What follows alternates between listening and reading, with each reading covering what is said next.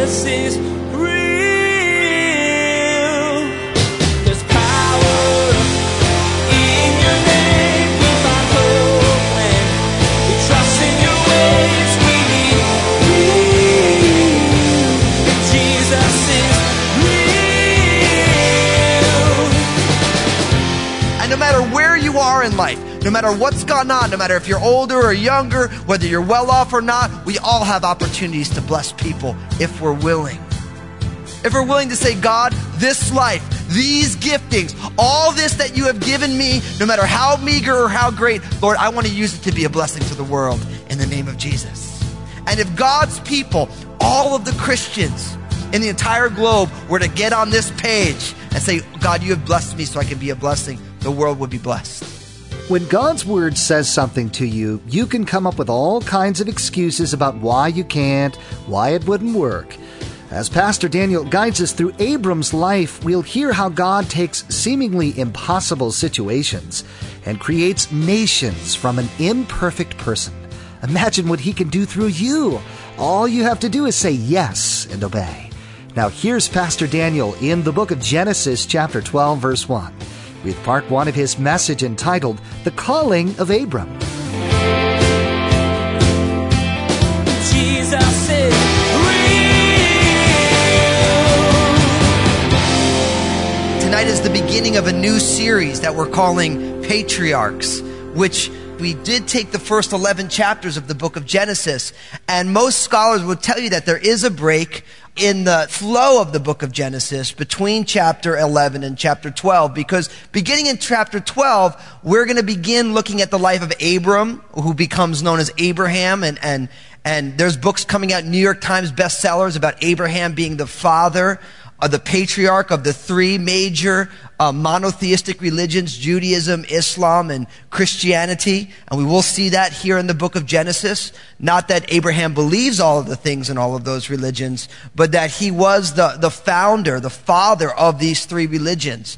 And so we see the life of Abram, who becomes Abraham. We're going to see the life of Isaac, who is Abraham's son, the promised son. And then of Isaac's sons, we're going to see the life of Jacob, who was the father of the 12 tribes of Israel. And so all of that we get from Genesis chapter 12 until Genesis chapter 50.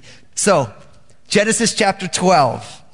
It begins this way. Now the Lord had said to Abram, get out of your country, from your family, and from your father's house, to a land that I will show you. I will make you a great nation. I will bless you and make your name great, and you shall be a blessing. I will bless those who bless you, and I will curse him who curses you. And in you all the families of the earth shall be blessed. So Abram departed as the Lord had spoken to him, and Lot went with him. And Abram was 75 years old when he departed from Haran. Then Abram took Sarai, his wife, and Lot, his brother's son, and all their possessions that they had gathered, and the people whom they had acquired in Haran, and they departed to go to the land of Canaan. So they came to the land of Canaan. Abram passed through the land to the place of Shechem, as far as the terebinth trees of Moreh. And the Canaanites were then in the land. Then the Lord appeared to Abram and said, to your descendants I will give this land. And there he built an altar to the Lord who had appeared to him. And he moved from there to the mountain east of Bethel, and he pitched his tent with Bethel on the west and Ai on the east. There he built an altar to the Lord and called on the name of the Lord. So Abram journeyed, going on still toward the south, or in the Hebrew, that last word south is the Negev, which is the desert. Now, in verse 1, things start rolling because you have now the Lord. Now in your Bible it says capital L, capital O, capital R, capital D. That is Bible translators for the personal name of God. This would be, in the Hebrew, would be four consonants. A yud, a hey, a vav, and a hey. And that's Hebrew for YHWH, which is I am who I am. Historically they would say it was Jehovah. Scholars would say that primarily the name would be Yahweh, And if you want it, I can explain that to you later about the why the different translations. But you have the personal name of the Almighty Creator God now said to Abram, who is this first patriarch. And he says, get out of your country, from your family, and from your father's house to a land that I will show you. So it's interesting that the Lord God talks to this man, Abram, and says, I want you to go on a pilgrimage. I want you to leave your father's house. Now, that might sound normal to us, but in that day and age, and even up until the time of Jesus, people's livelihoods was tied to that of their family. All through the Old Testament, we're going to find people getting land by tribe and by family head. So if your father had done well for himself, then his sons would live within his father's wealth. Now, in America, we don't really do that as much. It's like if you own a house and you have kids, imagine when your kids get older, you just build a house right next to or on your house, and your kids lived with you. Now, I know most of you parents are saying, I love my kids, but not that much, you know. But the idea is that your livelihood was tied to that of your father's. You always went into your father's business. So the fact that God, in calling Abram, the first thing he does is tell him to leave his father's house, to go away from his family and from your father's house to a land that I will show you. So he says, look, I want you to step away and I'm going to bring you into a land. So this promise, this calling of Abram, it says, I want you to leave your family and I'm going to bring you into a land. So all through the Bible, the concept of the land is a big thing. The concept of the land runs all the way through the Bible. God's promise of a place to be, a place to dwell, a place to live. Not only that, in verse 2, it says, and I will make you a great nation. I will bless you and make your name great, and you shall be a blessing. Now, next he says, not only is he going to bring him to a land that he's going to show him, but then it says, I will make you a great nation. Now that's kind of odd, because if you recall from Genesis chapter 11, verse 30, it says that Sarai, who was Abram's wife, was barren, and she had no child. A few verses later, we're going to find that Abram was 75 years old.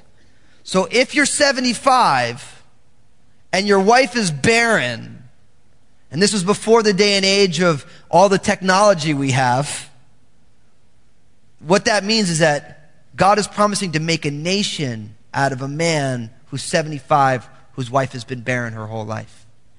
I point that out because you all see there should be a little bit of tension in that for us, isn't there?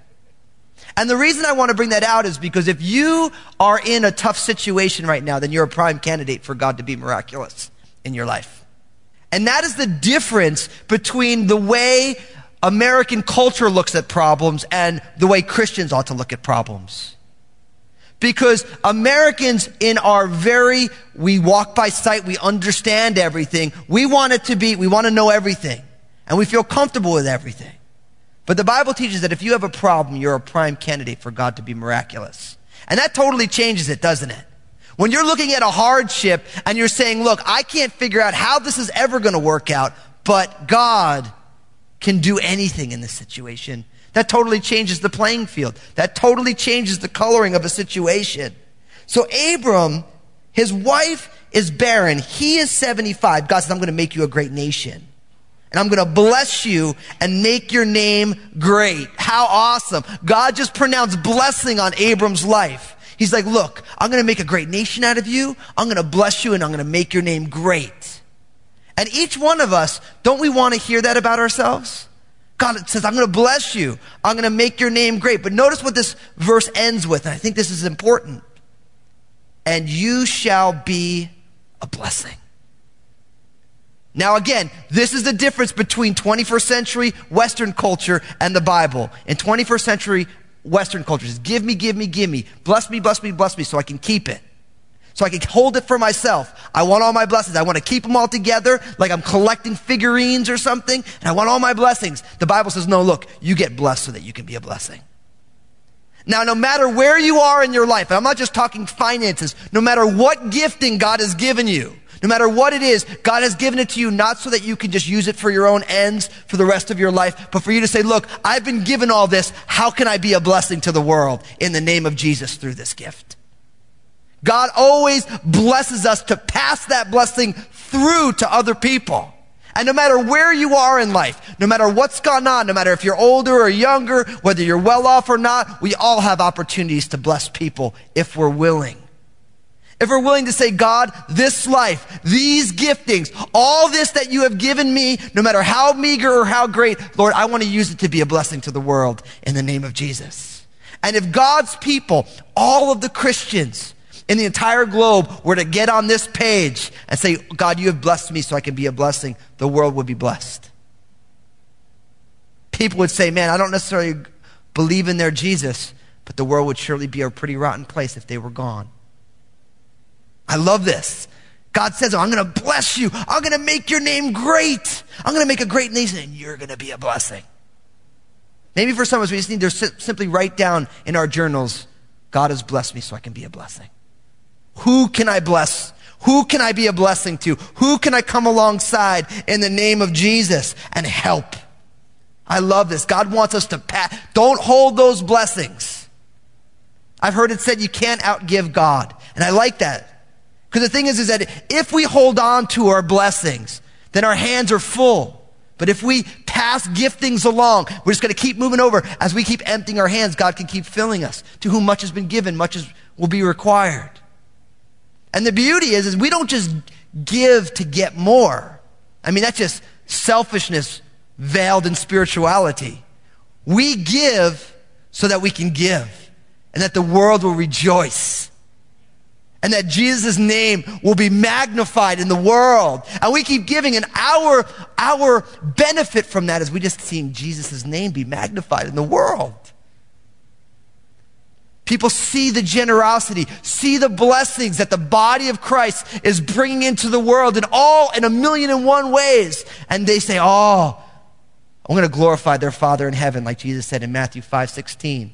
So would to God that all of us, that whatever he's given us, that as God has blessed us, we would be a blessing. And you might say, but listen, Pastor Daniel, that's all great and all, but I don't really have anything to give. People say that, right? Like, it's a bad economy. I don't have anything to give. I'm retired. My health is failing. I always think of Peter and John in the temple courts in Acts chapter 4. When the man wanted some money, he said, look, silver and gold I don't have, but what I do have, I give unto you. In the name of Jesus, rise up and walk. God has blessed us with Jesus, with the reality of the Holy Spirit in our lives. And we can say, listen, I don't really have anything to give you, but what I do have is, listen, God is changing my life. I put my faith and trust in Jesus. The Spirit of God dwells in me, and I just think you want to do that. And that's better than anything I could give you, because you'll have Jesus. And if you have Jesus and you have nothing, you have everything. If you have everything and you don't have Jesus, you got nothing. It's so easy to be a blessing. The Bible says, weep with those who weep. You don't have to have the words to say when someone's broken. Just hug them and cry with them. You don't have to fix them. Jesus wept at Lazarus' tomb. Tears aren't sinful necessarily. When someone rejoices, just rejoice with them. See, God blesses us so he can be a blessing. I love this. Now, look at verse 3. I will bless those who bless you, and I will curse him who curses you, and in you all the families of the earth will be blessed. Wow. This is a powerful, powerful verse, because it says, I will bless those who bless you. So because God has chosen Abram, this guy who's old and his wife is barren, God just chose him, right? He says, look, I'm going to bless those who bless you. Those who bless you, I'm going to bless in return. And it's interesting, and I will curse him who curses you. You notice that those who will bless Abram are plural, and those who will curse him are singular. What God is telling him is, look, there's going to be way more people who are going to bless you than who are going to curse you. And you know what's so awesome? If you're God's kid today, that's true for you as well. There's going to be way more people who are going to want to bless you than who are going to want to curse you. And I know we live in a day and age where we're very scared, like, oh, they're not going to like me because I'm a Christian and all this stuff. But you know what? That's just Satan's way to keep us from talking about how good God is. Because what's amazing is the statistics tell us that 7 out of 10 people will go to church with their friends if their friend just asked them. 7 out of 10. It doesn't say 7 out of 10 will get mad at you for asking. It doesn't even say that 1 out of 10 is going to get mad at you for asking. 7 out of 10 will just go if you said, hey, you want to come? See, now, I think it's important to realize we live in a day and age now, especially post-Holocaust. And the Holocaust was an atrocity. Out of the Holocaust, a whole school of theology developed that is called dispensationalism. And what they've done is they've taken this verse and they've said that Abram's descendants are the children of Israel. And anybody who blesses the children of Israel, God will bless. And anybody who curses the children of Israel, God will curse. And that is true. But I think we're living in a day and age of what I like to call over-realized eschatology. Because what that's translated into is that everything that the nation of Israel does is godly, and everything that another nation does is ungodly. And know what the reality is? The only way to be godly is to put your faith and trust in Jesus. And in the last days, God's going to do something special with the nation of Israel. But we don't want to over-realize that our eschatology, because there's certain things that the nation of Israel that are doing that are just wrong. And I didn't just make that up. I'm not anti-Semitic. When I was in Israel with my friend, who's a 67-year-old Orthodox Jewish man, we sat and we talked. He's like, listen, as a nation, we're doing a ton of things wrong in regards to the Palestinians. He's like, we're not being gracious. We're not being merciful. We're not helping them at all. Maybe we're even creating some of this. I was just like, whoa. So I think we want to make sure we realize that God is going to bless his own, but we don't want to have an over-realized eschatology, which now we're attributing godliness to people who've rejected Jesus. And we know the only way to be right with God. Jesus said, he who knows me knows the Father, and he who rejects me has rejected my Father also. So we know God has a special plan for the children of Israel, but we don't want to make the mistake of saying everything that the nation of Israel as a nation, political nation, does is godly. Because it's not. And in the end of the day, guess what? God wants people who are Jewish saved. He wants people who are Palestinian saved too. Jesus died on the cross for the sins of all. And we need to remember that. It's important to remember that, especially in this day. Now, I'm not invalidating the Holocaust, one of the greatest atrocities in history. Seriously evil stuff. Not invalidating it, but the reality is, and that's why, I appreciate Pastor Bill doesn't fly an Israeli flag in here. And he doesn't fly an American flag either in here. Because if you fly one flag, you got to fly all of them. Because God is for the nations. How do I know? Look at the end of verse 3. And in you, all the families of the earth shall be blessed. Wow. It doesn't just say some. All the families of the earth will be blessed through Abram. Why? Because the seed, Abram, goes all the way down, Abraham, Isaac, and Jacob, all the way down to David, all the way down to Mary and her son of the Holy Ghost, Jesus of Nazareth. And in him, in Abram, in this man who's been called, God ushered the Messiah into the world, who is going to die on a cross and be risen again. And this is glorious. And I pray that in a day and age that we live in right now, that we realize how blessed we are because of Jesus. Because of Jesus. The reality of the resurrected life of Jesus in our lives. We are so blessed. Abundantly blessed. We have the Spirit of God dwelling within us. And that's why the joy of the Lord is our strength. I was talking to someone today. I said, we need to preach to ourselves and not listen to ourselves. Because oftentimes we all get into that whole, you guys know what it's like, right? Where you have that negative flow in your mind. It's like you have like a nasty commentator in your mind telling you all the thing that's wrong with your life. And we can either listen to that and buy into that and say, oh, you're right. Or we can preach to ourselves, you know what? I'm all messed up. But Jesus died on the cross for my sins. And you know what?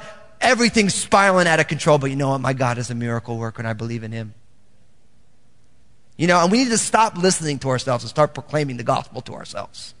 Start saying, you know what? Jesus died and rose again. I'm acceptable in the beloved. I'm all good in God because of Jesus. Now, beautiful, great promise, the call of Abraham. Now look at what Abram does. This is awesome. Verse 4, so Abram departed as the Lord had spoken to him, and Lot went with him. And Abram was 75 years old when he departed from Haran. I love this. Simple obedience. God said, I want you to go. And what did Abram do? He got up and went. This is what I call the simplicity of the ethics of the Bible, is when God says do something, just do it. How often, I mean, I'm the king at this, so I'll just include you guys in my own struggles. When God's word says something, I come up with all the reasons why that's just not possible. But Lord, you know, as if I'm filling God in on the ways the world works. You know, Lord, I can't do that. That's just not possible. That's like my son Obadiah, when I want him to clean his room. Oh, but then I got to finish this Lego helicopter. I'm like, well, I get you want to finish your Lego helicopter, but you got to clean your room first. Well, but, I'm like, buddy, listen, if you don't clean your room, I'm going to take your Lego helicopter. Oh. And then he cleans his room and he finishes the helicopter. And everyone's happy. But a lot of us do that with God, don't we? God says, I want you to do this. And you say, well, are you really sure, God? I think that's one of the beauties of the Bible. If you read the Bible and just simply obey it. Simple obedience. But what's interesting is that he did leave, but notice God told him to go without his family, and he brought Lot with him. That's going to play in. It's going to play into how this all rolls over the next couple chapters. But it's interesting because Hebrews 11, 8 to 10, it was kind of cool that it was part of our promo video. It says this, by faith Abraham obeyed when he was called to go out to the place where he would receive as an inheritance. And he went out not knowing where he was going. By faith he dwelt in the land of promise as in a foreign country, dwelling in tents with Isaac and Jacob, the heirs with him of the same promise. For he waited for a city which has foundations, whose builder and maker is God. So even though Abram didn't know where he was going, you notice that God didn't tell him exactly where he was going. He just told him to go. And on the way, God showed him where to go. I think this is an important lesson for us because we all want all of the answers, don't we? But we really want to walk by sight and not by faith. We would say, imagine if God told you, listen, I want you to leave your family right now. You'd say, well, where am I going? And God's silent. Most of us aren't going, right? See, God doesn't give us he doesn't give us the 5-year plan. I mean, honestly, if you would have told me this time last year, hey, in a year from now, you're going to be pastoring at Crossroads Community Church in Vancouver, Washington, I would have laughed my head off. And I'm like, you're out of your minds. See, God doesn't give us all of the answers. We need to take the steps of faith we know he's asking us to do and let him unfold what he wants to unfold. I'm quite sure in a group this size, there's a lot of people who right now, you're dragging your feet on doing what God has asked you to do because he hasn't given you all the details you require. What if the only time he's going to give you those details is if you start being obedient on the step he's asked you to take? He doesn't tell Abram where he's going. He just tells him to go. Abraham goes, and he's in the hall of faith. He obeyed when he was called to a place that he would receive his inheritance. He went out not knowing where he was going.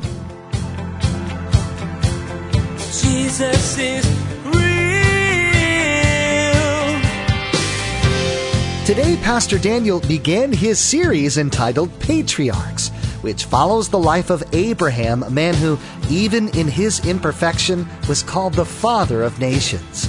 We are so happy that you're a part of our Jesus Is Real Radio family. Jesus Is Real Radio is a listener-supported radio program. We want to let the whole world know that Jesus is real. We're asking for your support to expand into new territory so even more listeners can hear the message of Jesus. Your generous donation of any amount will help, whether you partner with us as a monthly supporter or if you're simply giving a one-time gift that God puts on your heart today. Simply text your gift to 855-910-8300. That's 855-910-8300. Or donate online at JesusIsRealRadio.com. You can mail a check to Jesus Is Real Radio at 7708 NE 78th Street, Vancouver, Washington, 98662. Thank you for your generosity, and thank you for listening to Jesus Is Real Radio.